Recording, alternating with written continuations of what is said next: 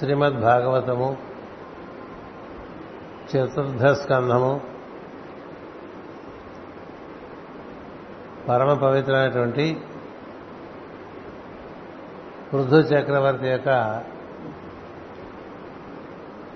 చరిత్రను మనం దాదాపు సంవత్సరం పైగా వివరించుకోవడం జరిగింది. పృథు చక్రవర్తి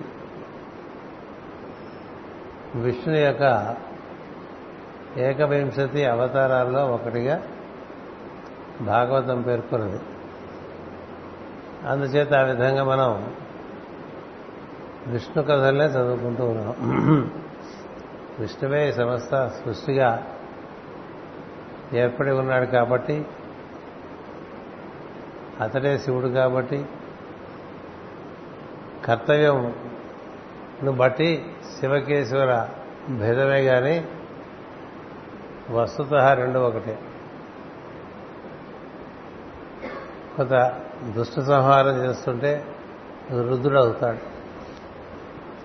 కొంత సమస్తమును చక్కగా పెంపొందించి పరిపాలిస్తూ ఉంటే విష్ణువు అవుతాడు. ఈ సమస్త సృష్టిని నిర్మాణం చేస్తుంటే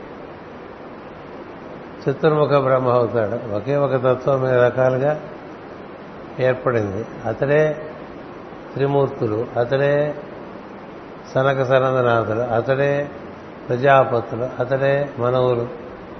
సమస్తం ఒకటే తారింత ఇందిగా ఏర్పడ్డారని చెప్పడానికే ఈ భాగవతవనందు సృష్టి కథ మనకి ప్రప్రథమంగా ఏ విధంగా ప్రారంభమైంది అక్కడిని చెప్పుకుంటూ వస్తున్నారు. మధ్య మధ్యలో కొన్ని కీలకమైన ఘట్టములలో తన యొక్క అవతరణం కొద్దిగా ప్రస్ఫుటంగా గోచరిస్తూ ఉంటుంది అంటే చాలా దీపాలు ఇక్కడ ఉన్నా అందులో కొన్ని దీపాలు మిగతా దీపాల కన్నా ఎక్కువ కాంతివంతంగా వెలుగుతుండేవి ఉంటాయి కదా? అన్ని కాంతి కలిగినట్టు దీపములే అన్నిటిలోంచి ఒకే కాంతి ప్రవహిస్తున్నప్పటికీ కొన్ని చోట్ల నుంచి ఎక్కువ కాంతి ప్రవహించి కొంత ఎక్కువ సృష్టి కార్యక్రమం అంటే సృష్టి నిర్మాణము సృష్టి సంరక్షణము సృష్టి సంహారము. ఈ మూడు కలిపితే సృష్టి కార్యక్రమం. ఈ మూడు నిర్వహణలో అప్పుడప్పుడు కొద్దిగా ఎక్కువ కాంతితో ఏర్పడినప్పుడు ఒక్కొక్క నామం పెట్టుకున్నారు. భాగవతంలో ఉండేటువంటి విశేషమైన విషయం ఏంటంటే శివకేశవ అభేద స్థితి చూపిస్తారు దక్షయజ్ఞ సందర్భంలో ఆ విధంగా వివరించడం జరిగింది. రాబోయే ఘట్టంలో కూడా శివగీతని శివుడు ప్రచేతసులకు నారాయణ తత్వాన్ని బోధించడం అనేటువంటిది ఉంటుంది. అలాగే నారాయణుడు శివతత్వం బోధిస్తూ ఉంటాడు. మన పురాణాలు మనం తరిచి చూసుకున్నప్పుడు కూడా శివుడు ఎప్పుడూ ధ్యానం చేస్తున్నట్టుగా ఉంటాడు. అర్ధనిమీలిత నేత్రాలతో. ఎవరి గురించి ధ్యానం చేస్తున్నావు అంటే పరమాత్మ అటువంటి నారాయణ గురించి ధ్యానం చేస్తున్నాను అలాగే నారాయణుడు అర్ధనిర్మిత నేత్రాలతో అలా శేషసాయి మీద పడుకున్నట్లుగా ఉంటాడు. అమ్మవారు అడుగుతూ ఉంటుంది సగం కన్నులు తెరిచి లోకాలను సంరక్షిస్తూ సగం కన్నులు మూసి ఏం చేస్తుంటారు మీరంటే శివారాధన చేస్తున్నారు. అందుకనే మనకి పరిపూర్ణమైన శేషసాయి అయినటువంటి నారాయణుడు అతని బొడ్డు నుంచి చతుర్ముఖ బ్రహ్మ వచ్చినట్లుగాను ఆ బ్రహ్మకు తాను అతను చేసే కార్యక్రమాన్ని పర్యవేక్షిస్తున్నట్టుగా చూపిస్తారు. అలాగే ఈ చేయి పక్కన ఒక శివ శివలింగానికి నిత్యం పూజ చేస్తున్నట్టుగా చూపిస్తారు. మీరు పద్మనాభం వెళ్తే దక్షిణాదిలో అక్కడ మీకు ఆ విధమైనటువంటి శిలాప్రతిమ విగ్రహాన్ని ఏర్పాటు చేశారు. ఎందుకంటే సృష్టి నిర్మాణం చేసినటువంటి బ్రహ్మదేవుని యొక్క కార్యక్రమాన్ని పర్య పర్యవేక్షిస్తున్నటువంటి మహావిష్ణువు తానుగా సృష్టి సంరక్షణ చేస్తూ తన బలం కోసం శివారాధన చేస్తున్నట్టుగా మనకి సంకేతం ఇచ్చారు ఋషులు. అంచేత ఈ విధంగా మనకి త్రిమూర్తుల యొక్క అభేద స్థితిని మన పురాణాలు బోధిస్తూ ఉంటాయి. మూడు రకాలుగా ఒకే తత్వం వ్యక్తమైనప్పుడు ఈ మూడు ఒకటే అని గుర్తుండటం అనేటువంటిది సమన్వయం. ఈ మూడు ఒకటే అని గుర్తు లేకపోవడం అనేటువంటిది కొంత మనకి విభేదాలు కల్పిస్తూ ఉంటాయి.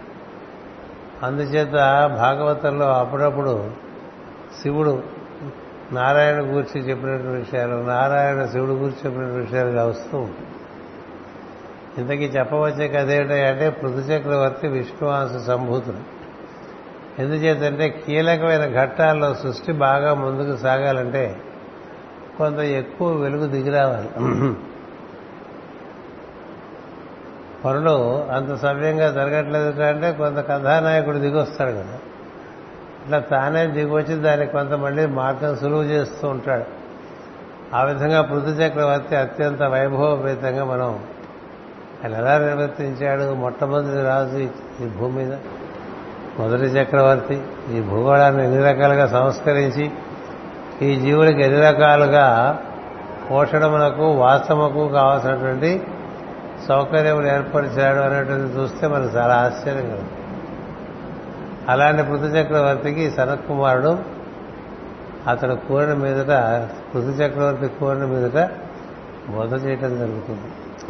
ఆ బోధ అనంతరం పృథు చక్రవర్తి తను దేహమును సాలించి తన మూలస్థానానికి వెళ్ళిపోయే ముందు అతని నుంచి దిగి వచ్చినటువంటి కుమారుడు విజితాసుడు అనేటువంటి కుమారుడు వచ్చాడు. ఆ విజితాసుడికి అభిర్ధారుడు అనేటువంటి కుమారుడు వచ్చాడు. ఆ అభిర్ధారుడికి బర్హిష్మంతుడు అనేటువంటి కుమారుడు వచ్చాడు. ఇట్లా మన కథ నడిచింది. ఋతు చక్రవర్తి కథ అయిన తర్వాత ఓ రెండు తరగతుల్లో వీళ్ళ కథ చాలా క్లుప్తంగా చెప్పా. కానీ తర్వాత వివరంగా ఎప్పుడు చెప్తాను మరి. ఎందుచేతంటే బర్హిష్మతుడు అనేటువంటి వాడు చాలా ముఖ్యం. ఎందుకంటే ఈ బర్హిష్మతుడు ఈ విజితాశ్రమికి పుట్టినటువంటి ఆరుగురు కుమారులో పెద్దవాడు. ఆరుగురు కుమారులో పెద్దవాడు. మనకి అష్టముల గురించి చెప్పినప్పుడు మీకు మూడు అగ్నుల గురించి చెప్పాను. పావకుడు పవమానుడు శుచి అనేటువంటి అగ్నులు ఎట్లా పుట్టినటువంటిది చెప్పటం. ఆ తర్వాత ఈ హవిర్ధారుడు రావటం. అటుపైన ఈ హవిర్ధారుడు ద్వారా ఈ బహిష్మతుడు అనేటువంటి ఒక కుమారుడు. అతడు కాక ఇతరమైన కుమారుడు వాళ్ళ పేర్లు మనకి గయుడు శుక్లుడు కృష్ణుడు సత్యుడు జితవ్రతుడు అనేటువంటి వారు వచ్చారని చెప్పుకోవడం జరిగింది. ఇందులో బలహేష్మంతుడి కథ మనకి ప్రధానంగా ఇప్పుడు వినిపిస్తారు. ఆ ముందు విజితాసుడు ఆవిర్ధారుడు. మళ్ళీ ఇంకొకసారి మీకు వివరంగా మీ మనసులో బాగా స్థిరపడేట్టుగా మళ్ళీ చెప్తాను. అందుచేత ప్రస్తుతం మనం బర్హిష్మంతుడి కథలోకి వెళ్తున్నాం అనమాట ఈ బహిష్మతులు అనేటువంటి ఆయన ఆరుగురు కుమారుల్లో పెద్దవాడంటలో ఉద్దేశం ఏంటంటే భూమికి ఉండేటువంటి ఆరు పొరలు. అంటే పంచభూతములు పంచ పొరలుగా ఏర్పడితే పంచకోశములుగా దాన్ని అధిష్ఠించి మనస్సు ఉంటుంది. మనస్సు ఉంటుంది. మనకు కూడా అంతే. పంచభూతములను అధిష్ఠించి మనస్సు ఉంటుంది. మనస్సు పంచభూతములను పంచ ఇంద్రియములను పంచ ప్రాణములను మనలో ఉన్నటువంటి పంచ కర్మేంద్రియములను అన్నిటినీ అధిష్ఠించి ఉంటుంది అందుకనే మనసులో మనం ఆరాధన శివు మనసులందు పంచాక్షరితో శివుని ఆరాధన చేయడం అంటే మనకి పెద్దలు ఇచ్చారు. చిన్నతనంలోనే పంచాక్షరి బాగా ఆరాధన చేయటం అనేటువంటిది అలవాటైతే అప్పుడు మనకి ఒక అదృష్టం లభిస్తుంది. ఏమిటంటే ఈ పంచభూతాత్మైన శరీరము మనకు కొంత సహకరిస్తూ ఉంటుంది. అంటే మనసు మనం చెప్పిన మాట వింటాం అనేటువంటిది అది చిన్నప్పుడే ఏర్పడాలన్న ఉద్దేశంతో మన పెద్దలు ఈ మనసుకు అధిపతి రుద్రుని పంచాక్షరిగా అర్థన చేయమని చెప్పారు. ఓం నమ శివాయ అనే మంత్రం చిన్నతనంలో ఎంత పట్టుపడితే ఆ జీవుడికి అంత అతని యొక్క పంచభూతములు పంచ కర్మేంద్రియములు పంచ జ్ఞానేంద్రియములు పంచ ప్రాణములు అన్నీ కూడా చక్కగా పొందికగా అతనికి సహకరించేట్లుగా ఏర్పడతాయి. పూర్తిగా ఫోటోలు దించడానికి అక్షరాభ్యాసం చేసుకునేవాళ్ళ వల్ల ఉపయోగం పుల్ల కూర్చోబెట్టి ఓం నమ శివాయ అని రాయిస్తుంటే ఫోటోలు వాడు రాయడు మనం వాళ్ళకి చాక్లెట్ పంచి ఇదిగో ఫోటో పక్క చూడు ఇక్కడ తాతయ్య ఉన్నాడు చూడు అని చూపిస్తే వాడు నొక్కి నిరిగి అదేదో రాసేసి వెళ్ళిపోతాడు కదా. ఆ తర్వాత వాడు రాయడు. వీళ్ళు రాయించరు చిత్రం ఏంటంటే ఈ తల్లిదండ్రులు కూడా అదే అజ్ఞానం ఓం నమ శివాయ అనిపించలేవు నువ్వే అనవు కదా. నువ్వన్నప్పుడు నీ పిల్లవాడు ఎట్లా అంటాడు? నీ నుంచి వచ్చాడు అని. మనమే ఓం నమ శివాయ చేయనప్పుడు మన పిల్లలు చేస్తారు? చేయరు. మీరు గుర్తుంచుకోండి చిన్నప్పటి నుంచి ఓం నమ శివాయ అలవాటు చేసుకున్నటువంటి జీవ ప్రజ్ఞ అది అలవాటు చేసుకోని జీవన ప్రజ్ఞకి చాలా తేడా సందేహం ఎందుకంటే మరి ఆ ఆ శబ్దములలో అలాంటి పొందిక ఉన్నది అలాంటి ప్రభావం ఉన్నది. పిల్లల చేత అవి ఇవి పాడించే బదులు ఓం నమ శివాయని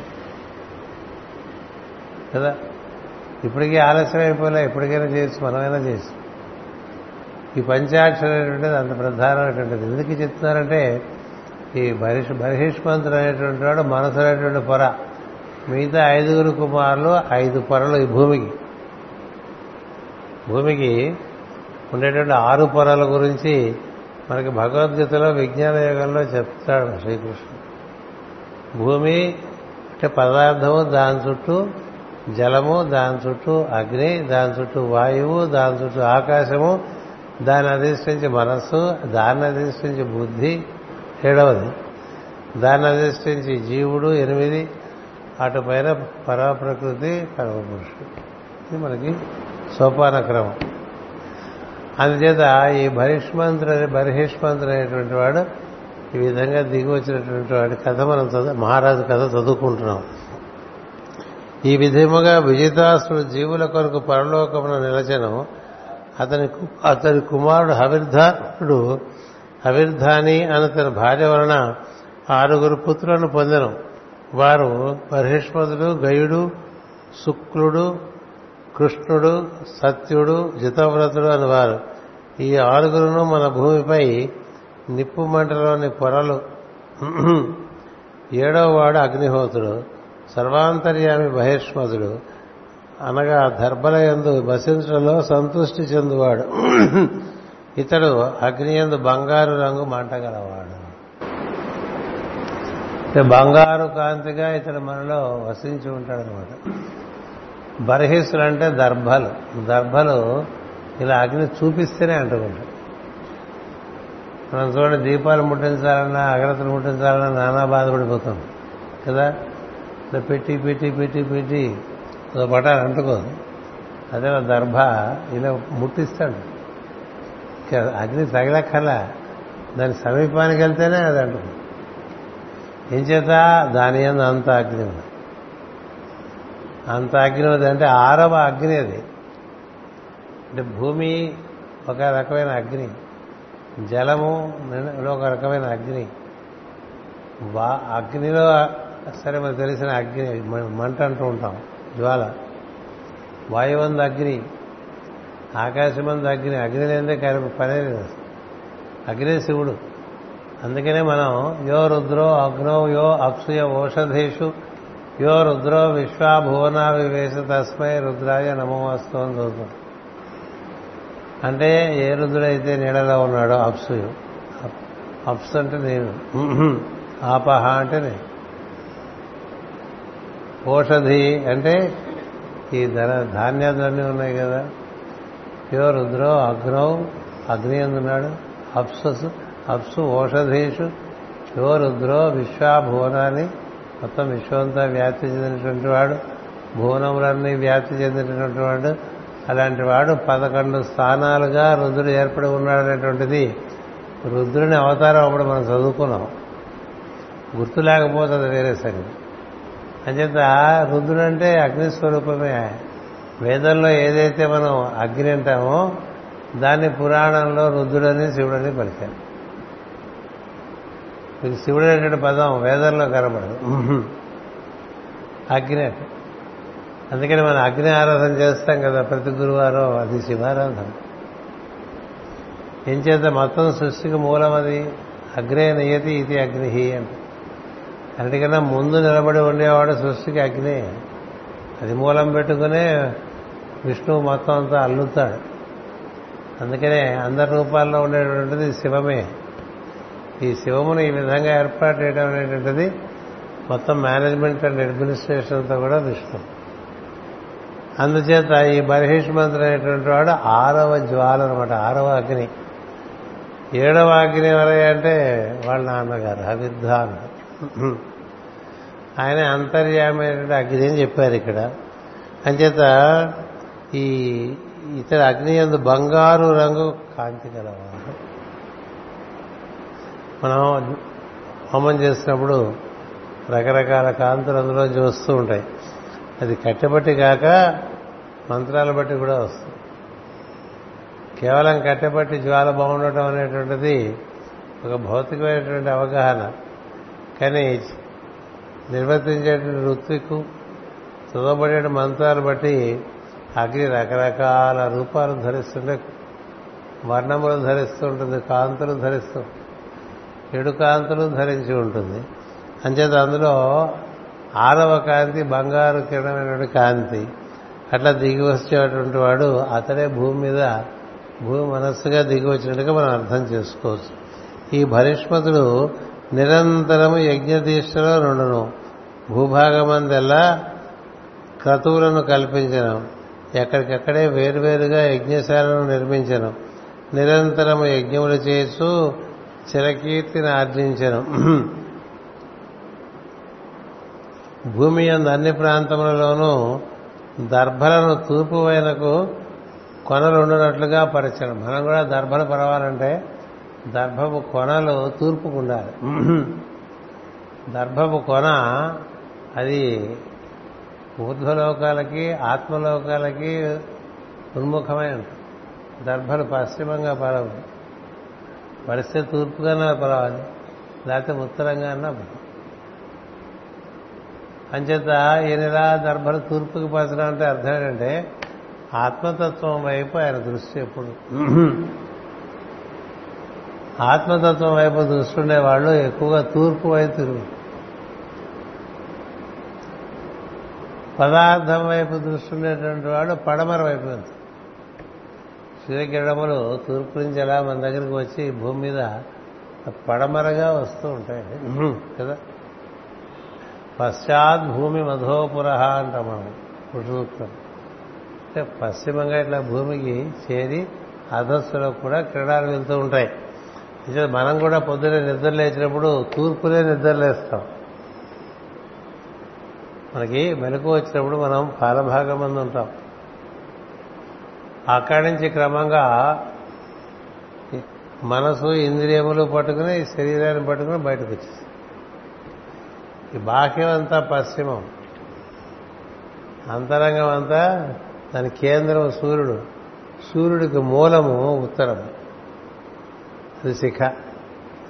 అందుకని ఉత్తరం నుంచి తూర్పుకి తూర్పు నుంచి దక్షిణానికి దక్షిణానికి నుంచి పడమరికి మొత్తం సృష్టి ఏర్పడిందని పురుష సూక్తం చెప్తుంది.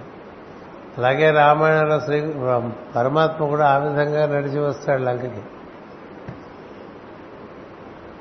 ముందు ఉత్తరంలో ఉండేటువంటి రాముడు తూర్పుగా వెళ్ళి అక్కడి నుంచి దక్షిణంగా దిగివచ్చి అటుపైన దండకారణ్యం ప్రవేశించి పశ్చిమంగా వెళ్ళి లంకం చేరుకుని అక్కడ ఉన్నటువంటి బందీకృతమైన జీవిని ఉద్ధరించి మళ్ళీ తీసుకురావటం రామాయణం కథ.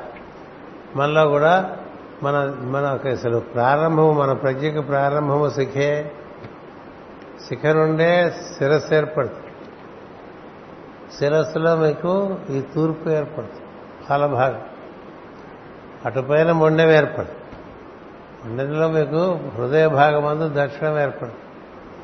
అటుపైన క్రింది భాగం ఏర్పడుతుంది. ఇది పశ్చిమంగా ఏర్పడుతుంది. ఆ పశ్చిమం నుంచి ఇంకా కిందకి పాదాలు అధోముఖంగా వెళ్తాయి. అంచేత మనకి మూలాధారం కింద లోకాలను కూడా పాతాళ లోకాలని చెప్తూ ఉంటాం. అంచేత ఈయన దృష్టి ఎటుందంటే తూర్పు. కొంచెం దిక్కుల జ్ఞానం ఒకటి మనుషులకు ఉండాలి. ఆత్మసాధన లేక మన్ని మనం బాగు చేసుకుందామనే దృష్టి ఉండేవాడు. ఎటు తిరిగి కూర్చున్నాడు అంటే కూర్చుంటే తూర్పు తిరిగి కూర్చోవాలి లేకపోతే ఉత్తరం తిరిగి కూర్చోవాలి లేకపోతే తూర్పు ఈ ఉత్తరముల మధ్య ఉన్న ఈశాన్యమునైనా చూస్తూ నైరుతి ఘనీభవించిన పదార్థం. పడమర బంధించేటువంటి పదార్థం. మూలాధారం. నైరుతి ఇంకా బంధిస్తుంది. దక్షిణము మనకి నియమములను పొంది తదనుగుణంగా మన జీవితాన్ని నియమ నియమబద్ధంగా ఏర్పాటు చేస్తాం అనుకోండి. ఎంత నియమములను జీవితంలో పాటిస్తుంటే అంత యముడు మనం అనుగ్రహిస్తూ ఉంటాడు. యముడు అనుగ్రహిస్తేనే ఊర్ధలోకములకు మనం చేరేటువంటి అవకాశం ఉంటుంది. అంచేత దక్షిణానికి ఆయన అధిపతిగా ఉంటాడు. అంచేత మనం ఈ దిక్కుల్లో ఉత్తరము తూర్పు దక్షిణము పడమర అటుపైన నైరుతి ఇట్లా మనం దిగొచ్చేస్తుంటాం పొద్దునే. ప్రార్థనల ద్వారా మళ్ళీ తిరిగి తూర్పున చేరాలి. తూర్పున చేరాలి. లేదా కనీసం హృదయం చేరమంటారు. అప్పుడు యమనియమములను పాటించి నీ ఎందు నీవు నిగ్రహం కలిగి జీవితాన్ని నిర్వర్తించుకుంటూ ఉంటావు. ఇంకా అక్కడి నుంచి కిందకెళ్ళిపోతే కాదు అందుకనే ఈ ప్రాచీన బరికి పుట్టినటువంటి కుమారులను ప్రచేతసులు అంటారు. ప్రచేతసులు అంటే వాళ్ళు ఇంద్రియ ప్రజ్ఞలు. ఈ ఇంద్రియములను సృష్టి చేసేటువంటి కార్యక్రమంలో ఈ ప్రచేతసులు దిగి వస్తాయి. ప్రచేతసులు కర్మేంద్రియములందు జ్ఞానేంద్రియములందు వ్యాప్తి చెంది ఉంటారు మనస్సులందు. వాళ్ళు ఏం చేస్తారంటే ఏ విధంగా సూర్యకిరణం సూర్యుడి నుంచి బయలుదేరి వచ్చి భూమి మీద ప్రసరిస్తుందో అలాగే మనం హృదయం నిద్రలేచినప్పుడు మనం కూడా సూర్యులమే. అందుకనే మనకు వాక్యం ఇచ్చారు అసావాదిత్యో బ్రహ్మ అని ఆ కనపడుతున్న సూర్యుడు నేను ఒకటే. ఈ సూర్యుడు ఇలా దిగివచ్చి మనసులో హృదయంలోకి దిగివచ్చి మనసులోకి దిగివస్తే ప్రపంచంలో ప్రవేశిస్తాడు. ప్రపంచంలో ప్రవేశించాలంటే ప్రచేతసులు కావాలి. ప్రచేతసులే లేకపోతే ఈ చేతనం ఉన్నటువంటి జీవుడు చైతన్యవంతుడు జీవుడు ఈ చైతన్యవంతుడైన జీవుడికి బాహ్య స్పర్శ లభించదు. ఒక చిన్నపిల్లవాడు పసికందు పుట్టంగానే వాడికి అంత బాహ్య స్పర్శ ఉండదు. క్రమంగా తల్లి స్పర్శ అలవాటు అవుతుంది. తల్లికి పనులు ఉంటాయి కాబట్టి ఆ తుండుగుండో ఈ తుండుగుండో ఇచ్చేస్తుంది. అది పట్టుకుని వాడు వదలడు ఆ ఏడేళ్ళు వచ్చినా కూడా. అది పక్కన పెట్టుకుని పడుకోవటం కదా? ఇట్లా అదే తుండుగుడ్డ పక్కన పెట్టుకుని ఏడేళ్ళ వరకు పెరిగిన పిల్లలు ఉంటారు. తుండుగుడ్డ కన్నా కొంచెం రిఫైన్డ్ మోడల్ ఏదైనా బొమ్మ. అట్లా బొమ్మ పట్టుకుని అట్లా వేలాడుతుంటారు కొన్నాళ్ళ పాటు. ఎందుకంటే మొట్టమొదటి లభించేది స్పర్శ తల్లి స్పర్శ అలాగే రుచి. ఎందుకని? తల్లిపాదు స్పర్శ రుచి. ఈ రెండు మొట్టమొదట మనకి ఏర్పడి బాహ్యంలోకి ప్రజ్ఞ వస్తుంది. అటుపైన చూపు అటుపైన వినికిడి ఆ పైన చెట్ట చివరికి వాసన. అందుకని చిన్నతనంలో వాడు ఉచ్చలో పొరలాడుతున్నా లేకపోతే మలమందు విరోచన చేసుకుని పొడ పోరాడుతున్నా వాడికి ఏం తెలియదు ఇప్పుడు అలా చేయలేం కదా. ఇది మన నుంచి వచ్చినా కూడా వాటి ఎందుకు మనం ఉండలేం కదా. ఇప్పుడు ఎందుకు ఉండలేం? అప్పుడు ఎందుకు ఉండగలిగి అప్పటికి స్పర్శ రాలే. ఈ స్పర్శ జ్ఞానం అంటే బాహ్యేంద్రియ స్పర్శ అంటారు. ఈ బాహ్యేంద్రియ స్పర్శ కలిగించేటువంటి వారు ప్రచేతస్ అంటే దానికి అర్థం కూడా చాలా సులభంగా తెలుస్తుంది మనకి. చేతస్సు అంటే జీవుని యొక్క వెలుగు ఎరుక. ప్రతి జీవికి ఎరుక ఉన్నది. ఆ ఎరుకే వెలుగు. అలా ఎరుకతో అలా స్పందిస్తూ ఉంటాడు. వాడికి బాహ్య స్మృతి ఇంకా రాదు. అదో స్థితి ఉన్న సృష్టి కథలో అదొక అదొక ఘట్టం. జీవుడి కథలో కూడా అదొక ఘట్టం. ఏం చేద్దంటే వాడు పుట్టిన పిల్లవాడు ఎప్పుడు నిద్రపోతున్నట్టుగానే ఉంటాడు కదా. మనం ఏదో రకరకాల కథలు చెప్పుకుంటూ ఉంటాం కదా. ఏంటి?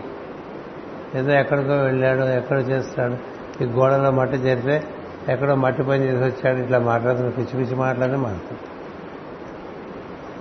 వాడికి ఇంకా బయటికి రావడానికి కావాల్సినటువంటి ఎక్విప్మెంట్ ఏర్పడలే. కాళ్ళతో నడవలేడు చేతులతో పని చేయలేడు కదా. కళ్ళతో నడవలేడు చేతులతో పని చేయలేడు వాక్కు కలిగి మాట్లాడలేడు. అవన్నీ మనకి ఏర్పడిన తర్వాత టేకెన్ ఫర్ గ్రాంటెడ్గా తీసుకున్నాం కానీ మాట్లాడినప్పుడు ఎంత బాధపడ్డామండి? మనకి ఏం కావాలో ఏడవటం ఇంకో మార్గం లేదు. చిన్నపిల్లవాడు ఏడిస్తే తల్లికి కానీ తండ్రికి కానీ కాస్త కూస్త జ్ఞానం ఉంటే వాడికి ఏం కావాలో తెలుసుకుంటారు. లేకపోతే తెలుసుకోలేరు. వాడు అట్లా ఏడుస్తూనే ఉంటాడు. వాడికి ఏం కావాలో వాడు చెప్పలేడు. వాడు వాక్కు లేదు వాడికి కావాల్సిన వాడు తెలుసుకోలేడు నడవలేడు. వాడికి కావాల్సిన వాడు పట్టుకోలేడు. కర్మ చేయాలి ఇంకా? వంటలైతే ఉన్నాయి. మనకి ఇంకా పనికొచ్చే పద్ధతిలో లేవు. అలాగే మొట్టమొదటి స్పర్శ. అందుకని తల్లి స్పర్శ అయితే ఏడుస్తూ ఉంటాడు. అందుకని చేతికి ఒక బొడ్డ ఇచ్చేస్తారు తల్లిదండ్రులు. గుడ్డ స్పర్శ మొదలైనది వాడు గుడ్డ ఒకళ్ళు వాడు నిద్రపోవాలన్నా గుడ్డ పెట్టుకోవాలి. తల్లి పక్కన పడుకోవడం అలాగైన వాడు గుడ్డ పెట్టుకుని పడుకుంటాడు. ఈ తల్లి పిల్లలు వదిలించడానికి ఈ గుడ్డలతో నుంచి ఇప్పుడు ఇవల్యూషన్లో బొమ్మలు ఇవ్వడం కదా ప్రతి వాళ్ళు బొమ్మ పట్టు తిరుగుతూ ఉంటారు. ఇంకా ఆ బొమ్మతోనే ఉంటారు. రాత్రి కూడా బొమ్మలు అయితే వాడు నిద్రపడు ఎందుకని తల్లి కూడా అలవాటు అయిన వాడికి ఈ బొమ్మ ఆ స్పర్శ ఏదో స్పర్శ కావాలి పట్టు కావాలి. సరే తర్వాత రుచి ఈ రెండు వదలవు చివరి వరకు. మొట్టమొదటి ఏర్పడ్డాయి కదా. మొట్టమొదటి ఏర్పడ్డవే వదలనివి. ఎందుకంటే అది మొదటే వచ్చేసినవి స్పర్శ రుచి అందుకనే కలియుగం రాగానే బ్రహ్మదేవుడు ఒకసారి ఈ కలిపురుషుడు ఎలా ఉంటాడో చూస్తాను పిలవడని అడిగాడు. ఈ సృష్టించిన వాడే ఎప్పుడు చేశాడు. ఆయన వచ్చాట ఒక చెయ్యేమో ఇక్కడ పెట్టుకున్నట్ట మూతి మీద. ఒక చెయ్యేమో అక్కడ పెట్టుకున్నట్ట. జరణేంద్రియం దగ్గర. అలా మొండిమలగా వచ్చేసేటండి ఐదేళ్ళ పిల్లవాడు. ఏది? అక్కడ ఒక చెయ్యి జరణేంద్రియం దగ్గర మరొక చెయ్యి మూతి. ఏంటో ఇట్లా వచ్చావని అడిగాడు. ఇది బ్రహ్మదేవుడు సత్యలోకంలో ఆయన సభకి వస్తే ఆవిడ అన్నాడు ఈ రెండింటితో చేయించేస్తాను మొత్తం జీవులందరూ ఈ రెండు సార్లు నాకు తండ్రి అందరికీ తండ్రి ఆయనే కదా బ్రహ్మదేవుడే. ఈ రెండు సార్లు వీటితో జయించేస్తాను ఒకటేమో స్త్రీ పురుష ఆకర్షణ జననేంద్రియములు. రెండవదేమో తిండి అది ఎప్పటికీ పోదు. ఎంత ముసలివాడవుతున్నా వాడికి ఇంకా కోరిక సాగుతుంది ఇంకా ఇంకో వేయలేదే ఇందులోనే పరిస్థితి తొంభై ఏళ్ళకు కూడా ఉంటుంది. అదేమి నాలుగు కదా? కదా? ఇందులో ఇంగు వేయలేదు అందులో తక్కువైంది. ఇందులో కొంచెం వాము వేయకపోయావా అందులో జీలకర్ర వేస్తే బాగుండేది కదా. ఇవే మనకి ముఖ్యమైపోతాయి ముందుకు వెళ్తున్న ఇది వాము జీలకర్ర ఇంకో అరుగుదల తగ్గిపోయి నానా బాధపడుతుంటాడు కదా జీవుడు. ఎందుకు ఇవన్నీ చెప్తున్నానంటే ప్రత్యేకత అసలు. ఇలా ఈ ప్రజ్ఞలన్నీ బయటికి రాకపోతే ఈ జీవులకి శరీరాలు ఏర్పరిచారు. ఏర్పరిచినా కానీ వాళ్ళు అందులో ఉన్నారు వాళ్ళకి బయటకు వెళ్తున్నారు. వాడికి శరీరం ఏర్పరిచారు కదా పసిపిల్లవాడికి. వాడికి ఎన్నేళ్ళు పడుతుంది బయటికి రావడానికి మొత్తం వాడి మీద వాడికి స్వామిత్వం రావడానికి ఏడేళ్ళు పడుతుంది.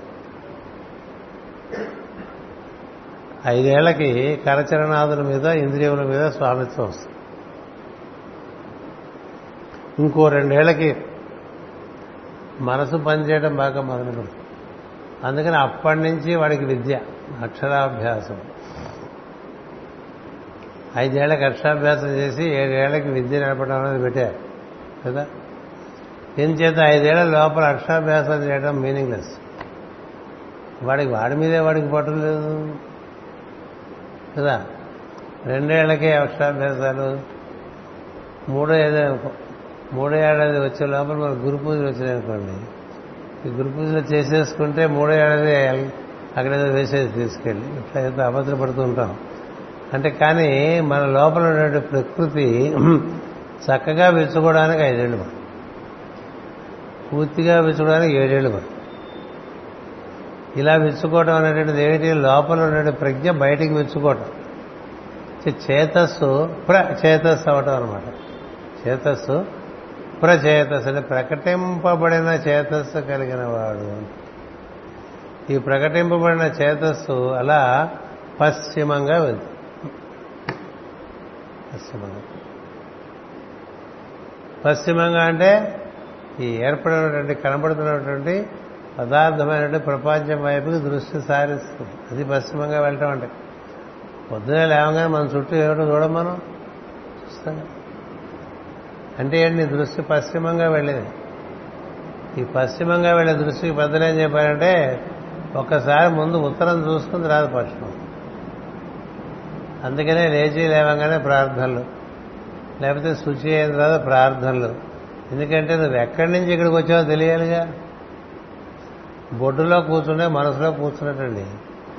ఇంకా అంతకన్నా ఇంద్రియముల్లోకి మనం ప్రవేశించినప్పుడు అంతకన్నా కిందకి వెళ్ళినట్టు నీ నిజస్థానం ఎక్కడే అంటే పాలభాగం అక్కడ నీ సింహాసనం. దాని రాజసింహాసనం ఉంటారు అక్కడ కూర్చో లేకపోతే హృదయంలోనో కూర్చోవాలి అక్కడ కూర్చుని పరిపాలిస్తే నీ జీవితం మీద నీకు స్వామిత్వం ఉంటుంది. దిగొచ్చేసావనుకో ఇంద్రియముల యొక్క స్వామిత్వంలోకి నువ్వు వెళ్ళిపోతావు. ఇప్పుడు ఈ ఇంద్రియాల నిర్మాణము కథ ఇప్పుడు జగ సృష్టిలో జరిగే విధానాన్ని ఈ భాగవతం వివరించడానికి పూనుకోవటమే ఈ ప- ప్రచేతసుల కథ. ఈ ప్రచేతసులు మహాపుణ్యాత్ములు వాళ్ళు.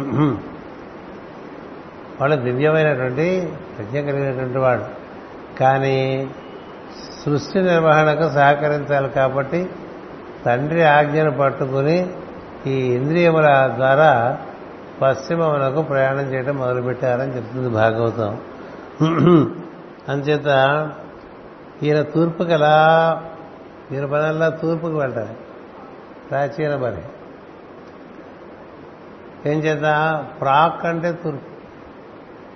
బర్హిసులు అంటే దర్భలు దర్భలు తూర్పుకి పరిచి యజ్ఞాలు చేస్తూ ఉంటాటండి రాజుగారు.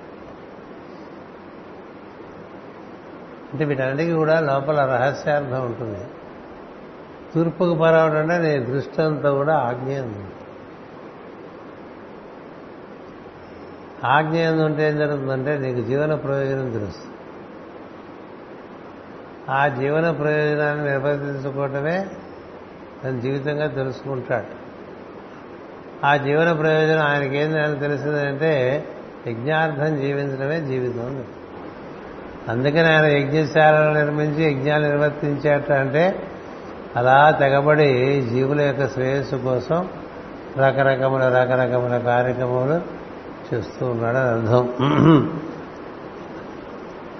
యజ్ఞవాటి మొత్తం దానితో భూగోళం మొత్తం యజ్ఞవాటికి అయ్యను. సత్కర్మలను కాండలు కాండలుగా ఏర్పాటు చేశాను.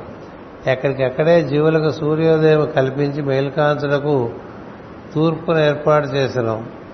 కాల విభాగములను వాని సృష్టి కొరకు ఏర్పడిన వేద విజ్ఞాన సంహితను కాండలుగా విభజించి కాండ ఋషులను ఏర్పరిచిన. అనగా వేళలు వానికి తగిన ప్రవర్తనలు పుట్టినవి.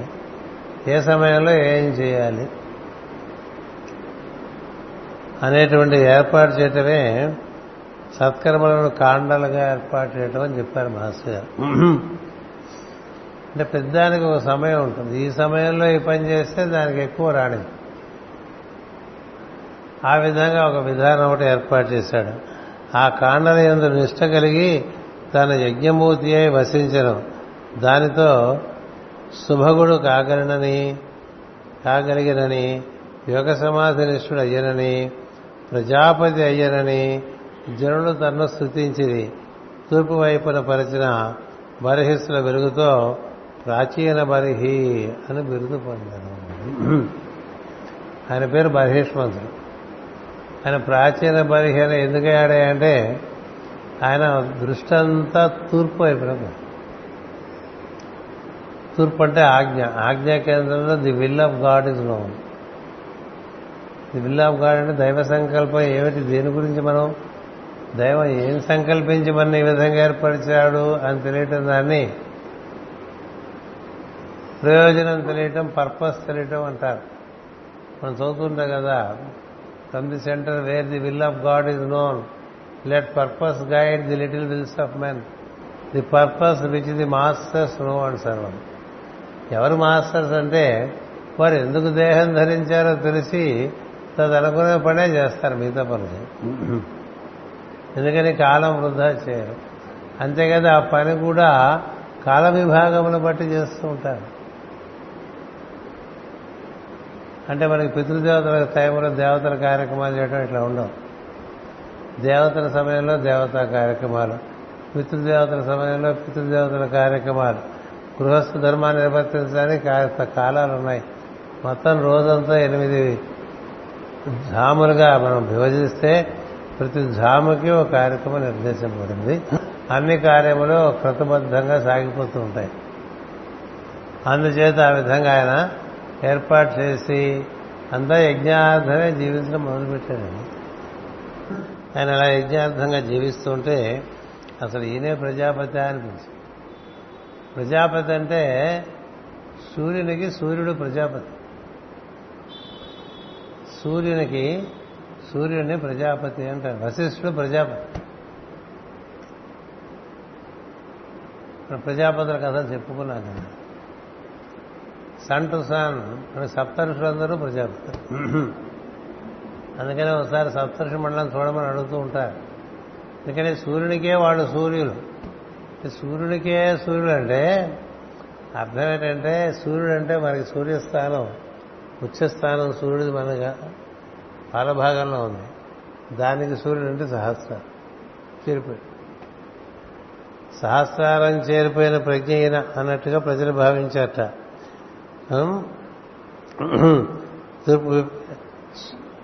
పూర్వం అగ్నిహోత్రుడు తనకు ప్రదక్షిణ చేస్తున్న శుచి అను కన్యను చూచి వ్యామోహ పొందను అట్లే ప్రాచీన బరియు శతధృతి అనబడి సముద్ర కన్యను చూచి మోహం పొందడం.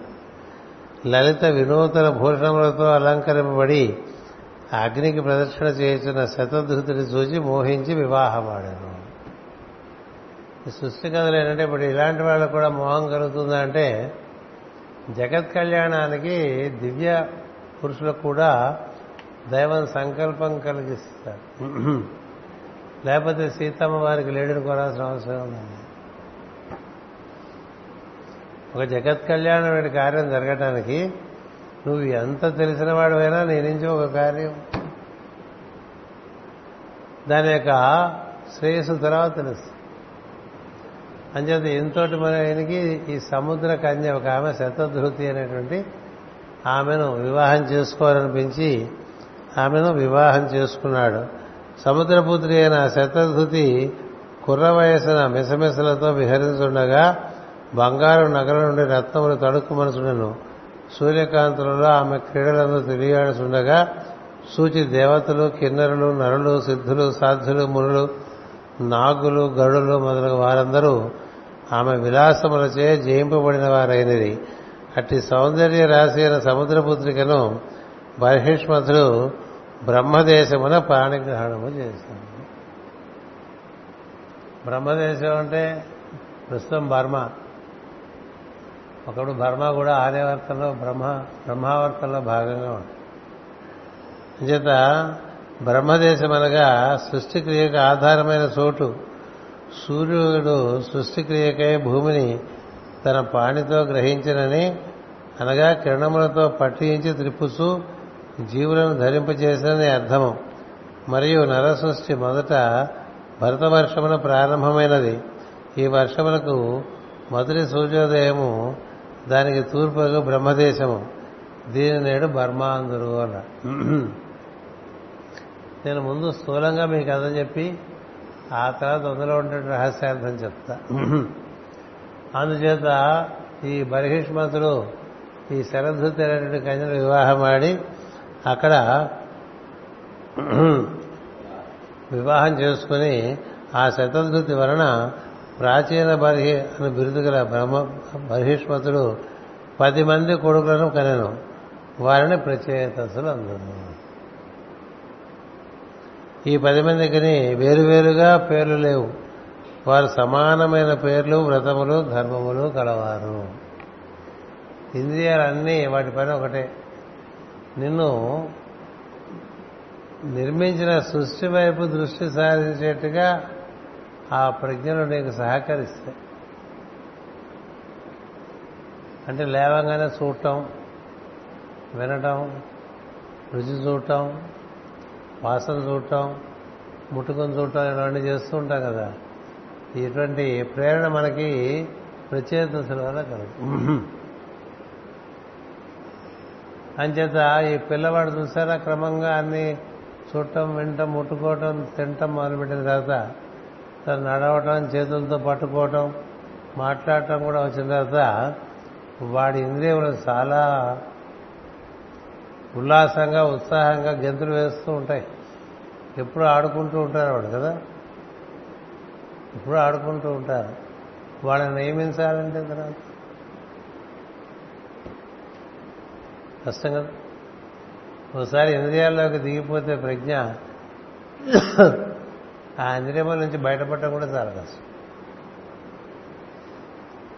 నిగ్రహం అంటాం కూడా ఇంద్రియ నిగ్రహం.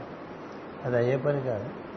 చాలా సంకల్ప బలం చేత ఇంద్రియములను నిగ్రహించి మళ్ళీ తిరిగి వెళ్ళే దారస్ బర్హిష్మంతుల వరకు పొలాల్లోకి వెళ్ళిపోగలదు.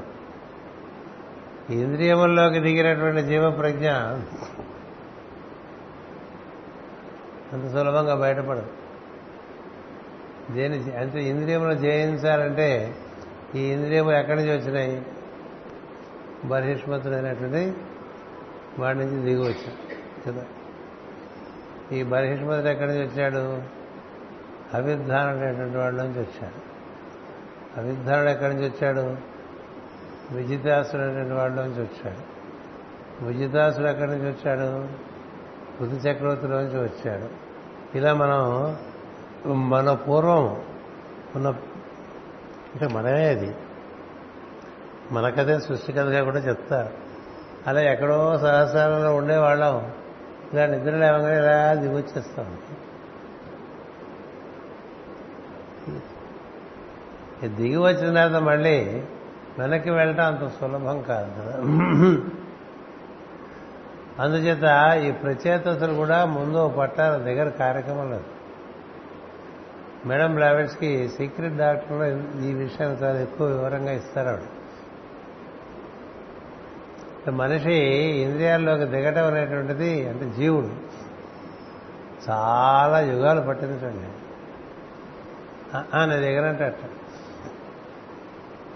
పిల్లవాడికి మూ సంవత్సరం రెండు సంవత్సరాలు టైం పట్టట్లా?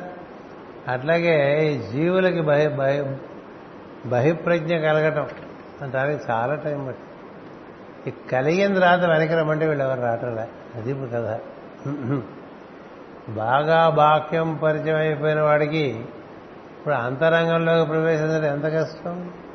కదా? చాలా కష్టం. మనం ఏం చేసినా వెళ్ళలేకపోతున్నాం కదా లోపలికి.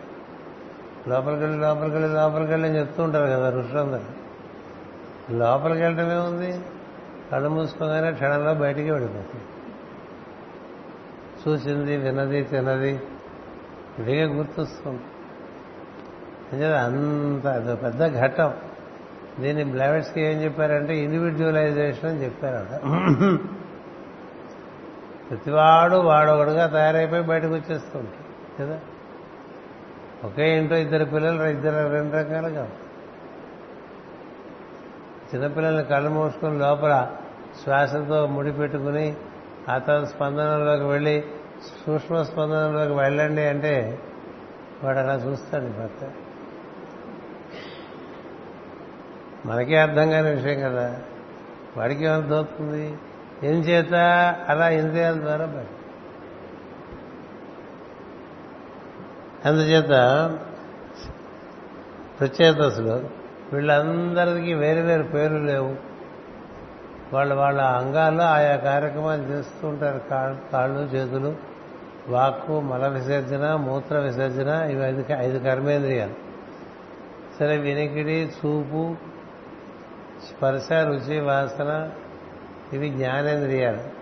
వీటిలోంచి బయటికి పోవటమే లేచి దగ్గరించి అందుకని జీవులకు నిద్ర కల్పించాల్సి వస్తుంది. నిద్ర లేదనుకోండి ఈ పనిలోనే ఉంటాయి ఎప్పుడు. ఇంద్రియ వ్యాపారం అనేది ఉండిపోతాం.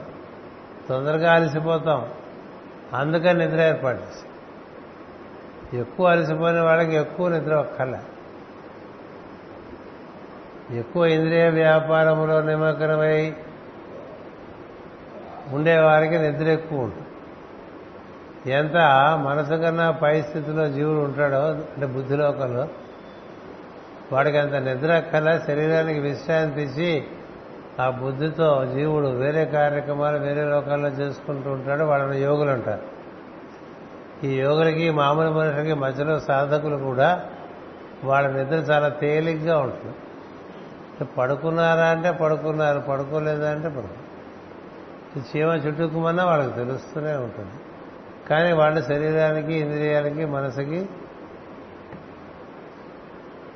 విశ్రాంతి కల్పిస్తూ ఉంటారు.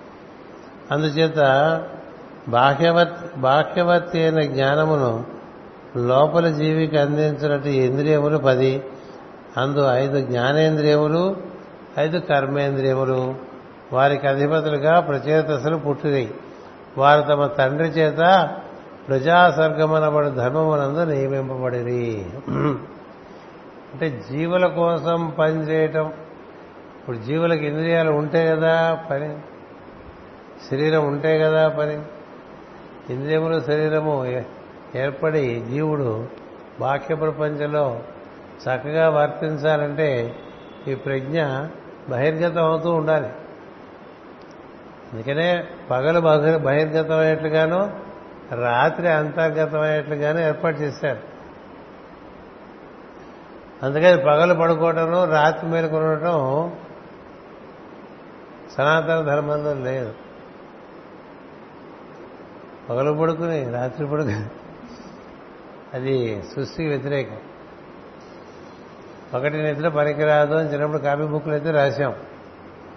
క్రమంగా పగటి నిద్రకు అలవాటు పోతుంది. కదా? రాత్రి మేలుకుని ఉండకూడదు పది తర్వాత. నిద్ర టెన్ టు ఫైవ్ ఉన్నారు జ్వాలకూరు మహర్షి.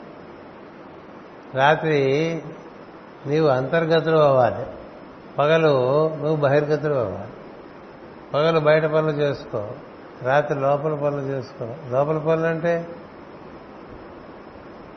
సూక్ష్మలోకంలోకి వెళ్ళే ప్రయత్నం చేసి ఆ లోకాల యొక్క అనుభూతి అక్కడ మనం చేయలేని కార్యక్రమాలు ఇలాంటివి కూడా ఉన్నాయి.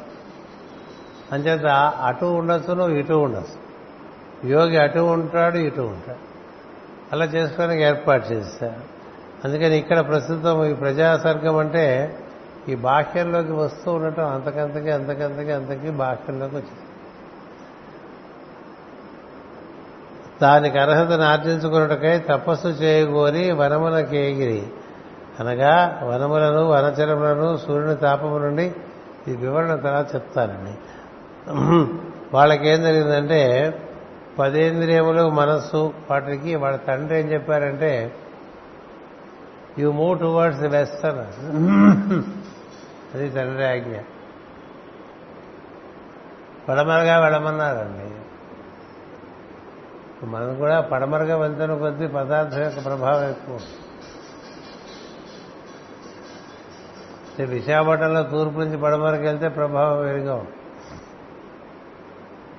మీరే చూసుకోండి విశాఖపట్నం నుంచి బొంబాయి వెళ్తే పదార్థం ప్రభావం ఇంకా ఎక్కువ ఉంటుంది. అందుకని బొంబాయిలో పొద్దున ఎవరు నిద్రలేరు కదా? అసలు సూర్యోదయం వాళ్ళ కొంచెం మనకన్నా ఆలస్యం అనుకోండి. ఆలస్యం అంటే వాళ్ళ టైం ప్రకారం అక్కడ జరుగుతుంది. కానీ నిద్రలేరు భక్తరాజు మహారాజంత వారు పొద్దునే శుచి అయి ఆరాధన చేసేవారు కాదు. కదా? మాస్టర్ గారు వెళ్ళినప్పుడు చూసి ఆశ్చర్యపోయారు. ఇంత తెలిసిన మనిషి ఇంకా స్నానం కూడా చేయలేదని చెప్తా చాలాసార్లు చెప్పే కదా. అంటే దానికేం పర్లేదు లేదు అది అందులోనే ఉందని చెప్పాడు.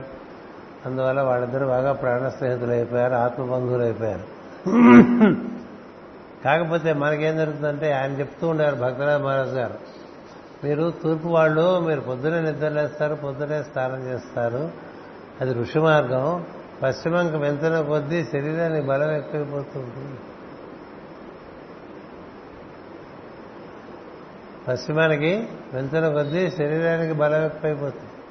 తూర్పుకి వెళ్తున్న కొద్దీ ప్రజ్ఞకు బలం ఎక్కువైపోతుంది. అందుకనే ప్రార్థన చేయాలంటే తూర్పు చూసి చేయమంటారు. లేదా ఉత్తరం చూసి చేయమంటారు. ఇంకా పశ్చిమంగా వెళ్ళాలనుకోండి ఇంకొంచెం మార్పులు వస్తాయి. ఇంకా పశ్చిమంగా వెళ్ళాలనుకోండి మరీ మార్పు వస్తాయి. ఎంత పశ్చిమంగా వెళ్తే అంత పదార్థం యొక్క బలం ఏర్పడుతుంది.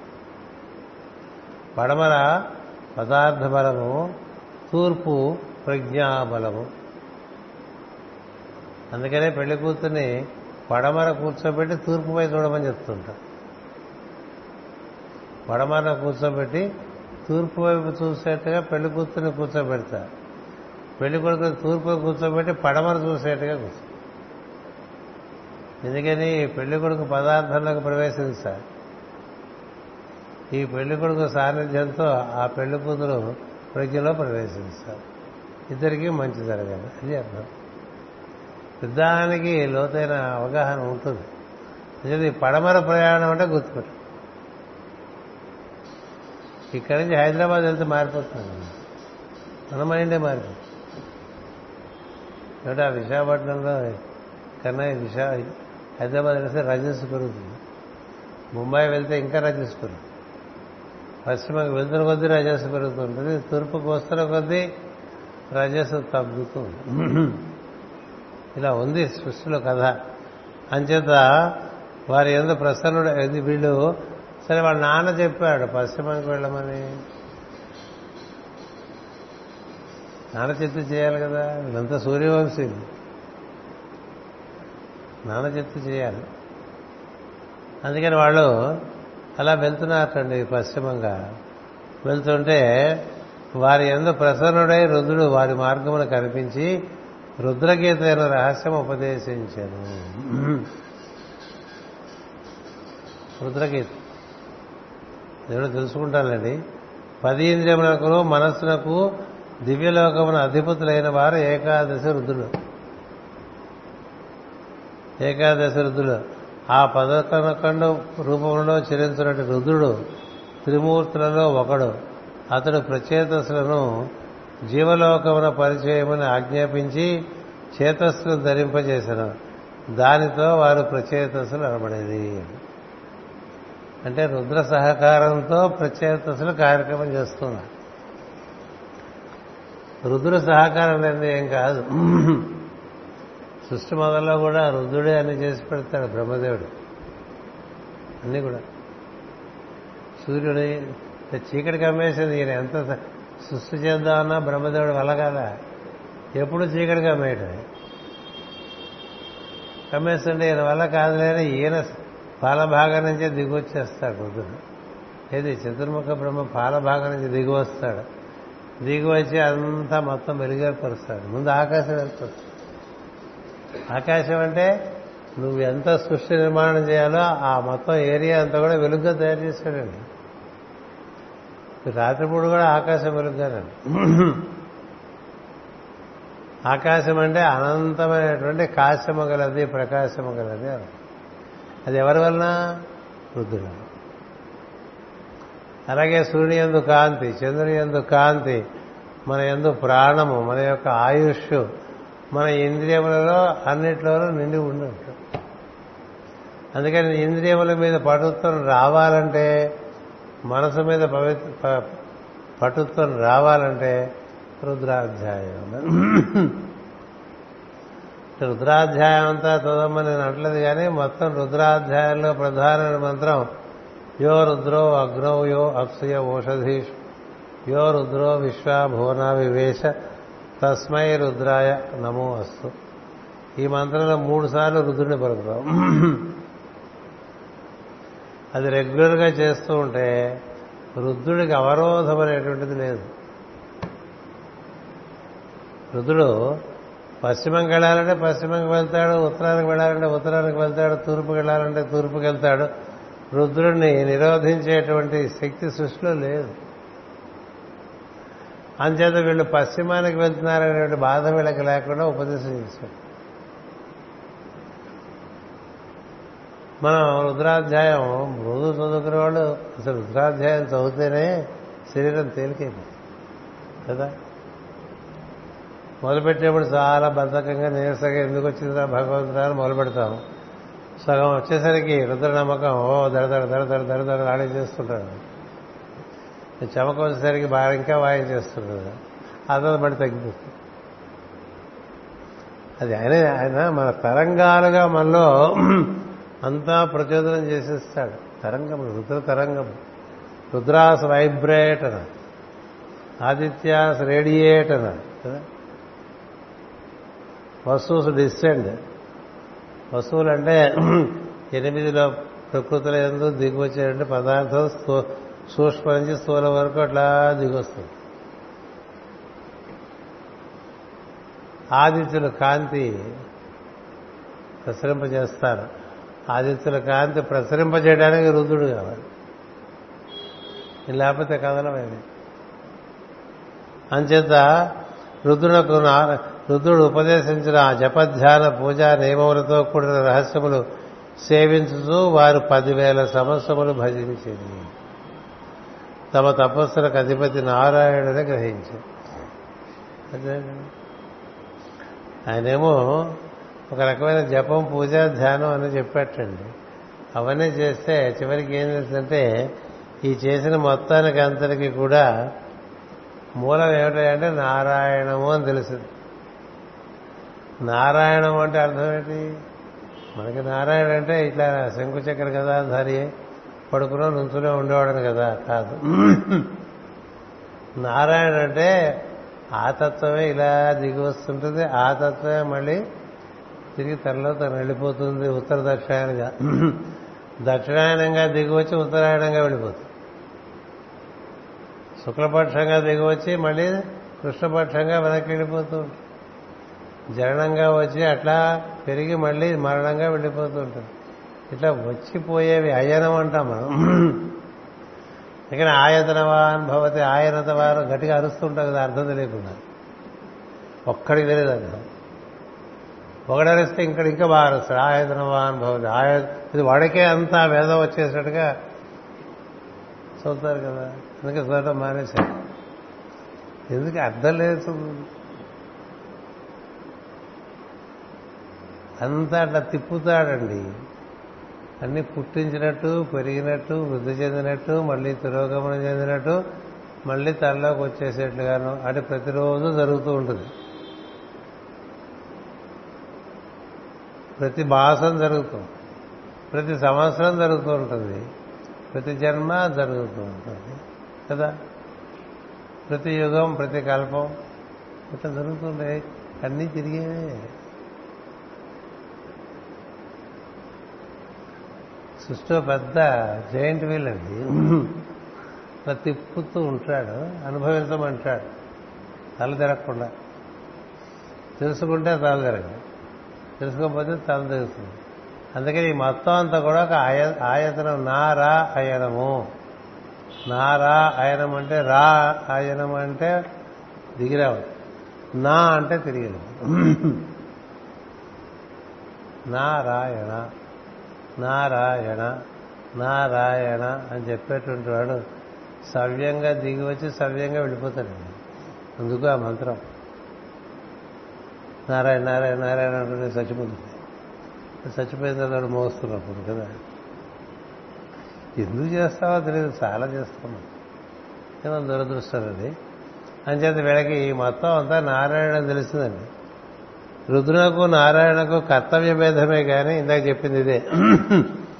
అంతర్యామిత్వమున ఇరువురు ఒక్కరే అని దర్శింపబడినది అని రాశారు మాస్టర్ రుద్రునకు నారాయణకు కర్తవ్య భేదమే గాని అంతర్యామిత్వమున ఇరువురు ఒక్కరే అని దర్శింపబడినది.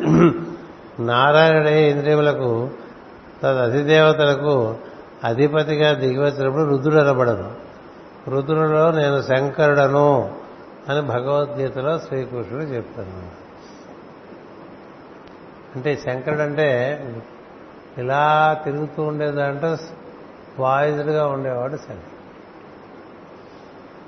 మనం తిరుగుతున్నా తిరుగుడు ఎఫెక్ట్ మనం ఏదో లేకుండా ఉండొచ్చు కదా. అలా ఉండటం అది శంకరుడు అనేటువంటి వాడికి ఆ తత్వానికి వీలు పడుతుంది. అంచేత ఈ కదలికంతా రుద్రమే. ఆ కదలిక అవరోహణ క్రమంలో ఆరోహణ క్రమంలో జరగడం నారాయణ. ఏ ప్రక్రియను ఉద్దేశించినప్పుడు ఆ వా- ఆ పదం వాడతారు తప్ప రెండు ఒకటే అని మాస్టర్ గారు మనకు వివరణ ఇచ్చారు. రుద్రులకు నారాయణకు కర్తవ్య భేదమే కానీ అంతర్యామిత్వమున ఇరువురును ఒక్కరే అని దర్శింపబడినది. నారాయణే ఇంద్రియములకు అధిదేవతగా అధిపతిగా దిగివచ్చినప్పుడు రుద్రుడు అనబడను. రుద్రులలో నేను శంకరుడను అని భగవద్గీతలో కృష్ణుడు చెప్పాడు అప్పుడు వై- విదురుడు మైత్రేయునితో ఇట్లని ప్రశ్నించాడు వీళ్ళిద్దరున్నారు కదా? అడిగాను ఒక ఆయన చెప్పాను ఒక ఆయన ఇదంతా ఎవరెవరు చెప్తున్నారు? మైత్రేయ మహర్షి విదురుడికి చెప్తున్నాడు. ఈయన దాటేస్తాడేమో అని ఆయనకు కొంచెం భయం విదుడికి ఏదో మధ్య మధ్యలో ఆపి ప్రశ్నలు వేస్తూ ఉంటాడు ఆయన దాటేస్తాడో లేదో మనకు తెలియదు కానీ ఈయన ప్రశ్నించడం వల్ల మనకేం తెలుస్తుంటే వీళ్ళిద్దరు ఉన్నారు కదా అని గుర్తొస్తుంది. కథలో గడిపోయిన తర్వాత ఎవరెవరికి కథ చెప్తున్నారో తెలియదుగా తెలుస్తుంది.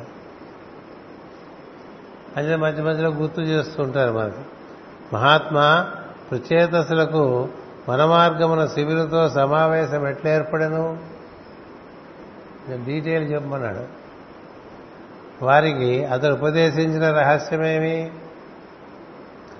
ఇంద్రియ ఇంద్రియధారుడైన జీవులకు శివిరి ధ్యానము దుర్లభము కదా?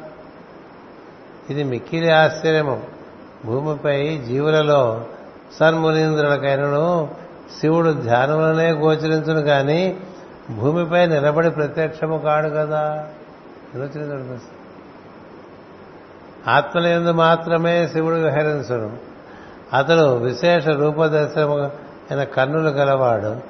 తన శక్తితో కూడి జీవులలో చరించడం యొక్క ఒక్కటే సాధ్యము కదా ఇలా అడిగేశాడు నేను శివుడు అంటే మన ఆత్మలో ఉండేటువంటి వాడు. మన ఆత్మకు మూలం ఆయనే అది వెళ్ళిపోతే మనం శివం వెళ్ళిపోయిందంటారు శవం అయిపోయింది అంటుంటారు అంచేత అలాంటి ఇది భౌతికంగా వీళ్ళకి దర్శనం ఎట్లా ఇచ్చాడు? ఇది ప్రశ్న ఏం ఉపదేశించాడు వీళ్ళకి?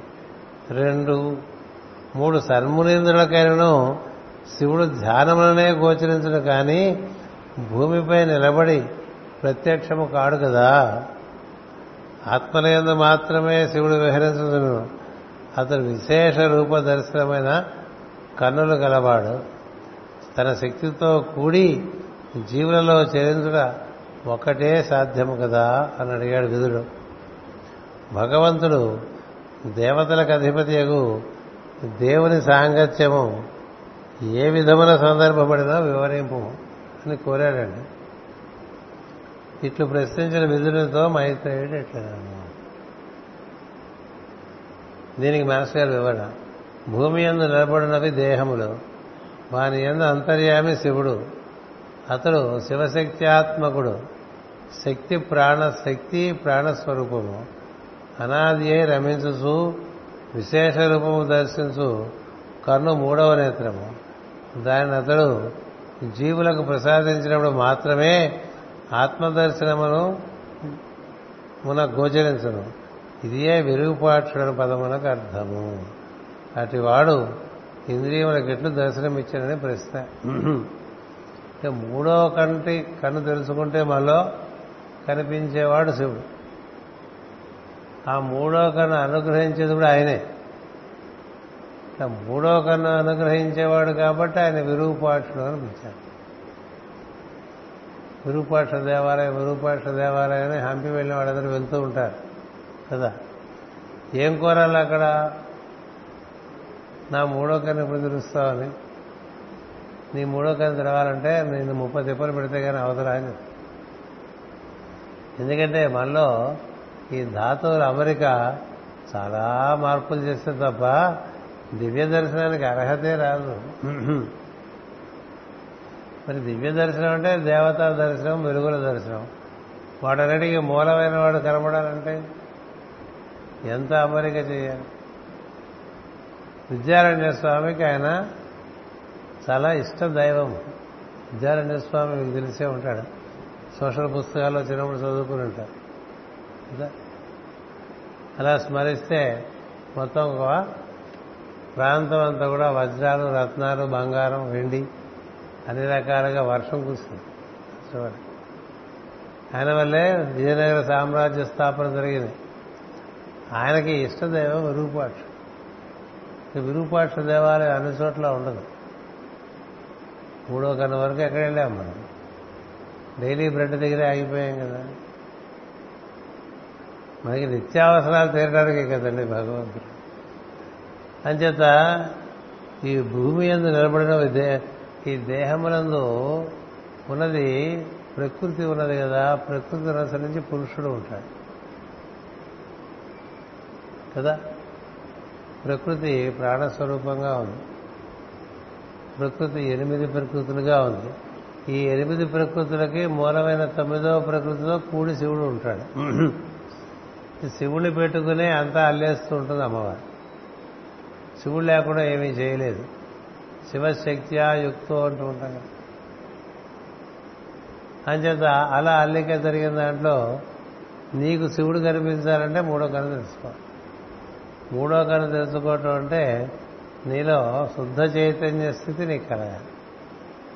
శుద్ధ చైతన్య స్థితి నీకు కలిగి అంటే మూడు గుణములకి అవతల ఉంటుంది.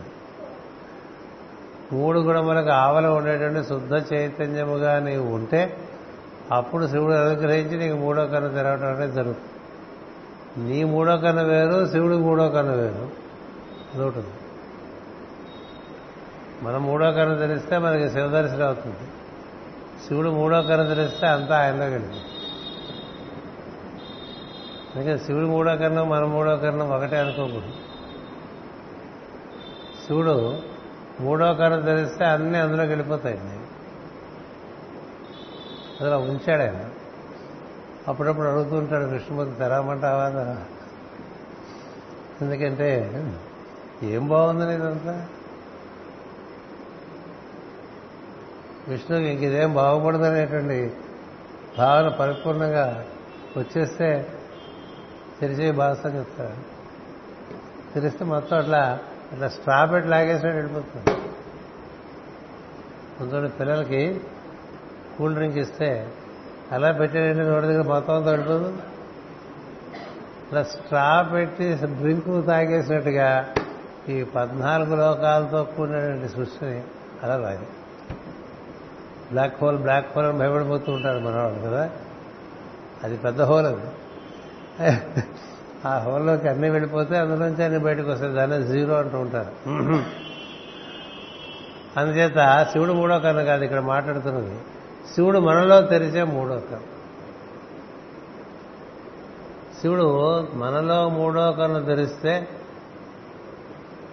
మనకి శివ దర్శనం అవుతుందంటే మరి అంతలా ఈ ప్రత్యేకతను అనుగ్రహించేశాడు. అసలు ఆశ్చర్యం మన ఊరికి ఇక్కడ కొట్టుకుంటుంటే అవుతుందండి. బోళ్ళు కోరికలతో పూజలు చేస్తుంటామా కదా? ఇట్లా పిల్లలని పేరంట పేరెంటంగా వాళ్ళ దగ్గరికి వచ్చి వాళ్ళకన్నీ చెప్పి ఇలా చేసుకుంటారా మీకు అన్నీ బాగుంటాయని చెప్పాడు. ఎందుకంటే దిగబడిపోతున్నా అనుకోకండి రుద్ర సహాయం ఉంటే దిగబట్టమే లేదు ఏడ్చడం అయినా వెనక్కి. రుద్రుడు ప్రవేశానికి నిర్గమానికి కూడా ఆయన స్వామి. ఎవరు ఆపలేరు. అందుకనే శివభక్తుడితో పెట్టుకోవద్దని చెప్తారు. రావణాసుడితో ఎంత ఇబ్బంది పడ్డారండి? బాణాసుడితో ఎంత ఇబ్బంది పడ్డారు? చాలా ఇబ్బంది. ఏం చేయాలంటే అందులో ఒక అవరోధము లేని ఒక ప్రజ్ఞ అంచేత ఇది ఎలా సాధ్యపడిందని అడిగితే విధునితో మైత్రేయుడు ఈ విధంగా పలుకుతున్నాడు. మొట్టమొదటి వాక్యం వాడు చెప్పి మూసేస్తా. ఏం చెప్పారంటే ప్రచేతసులు తండ్రి మాట వినినట్టు సాధ్యనుడు అంటే ఫౌండేషన్ స్టోర్ అక్కడ ఉందండి. ఎక్కడ ఫౌండేషన్ స్టోర్ ఉందంటే తండ్రి మాట విన్నారయ్యా? క్వశ్చన్స్ వేయలేదు. వీడికేం తెలుసు అనుకోలేదు. ఏమనుకోలేదు? తండ్రి చెప్పాడు. కదా? మరి రాముడు మనకి అదే కదా ఆదర్శం. తండ్రి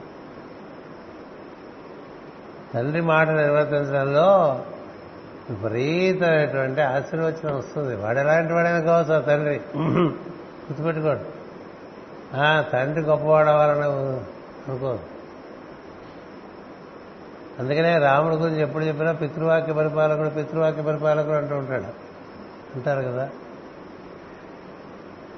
తండ్రి మాటను నిలిపిన వాడైన వాడని.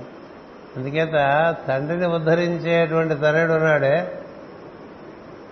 వాడికి ఉండే ఆశీర్వచనం పొందినామంటూ అది మన సనాతన ధర్మంలో ప్రధానమైనటువంటి కర్తవ్యం.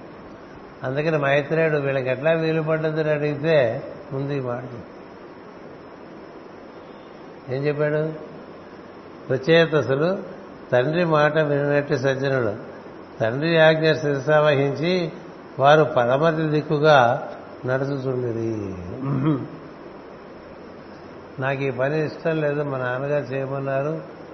ఆయన చెప్పారు కాబట్టి నా ఇష్టాయిష్టాలతో సంబంధం లేకుండా నేను చేస్తాను. అనుకునే వాడికి చాలా అసలు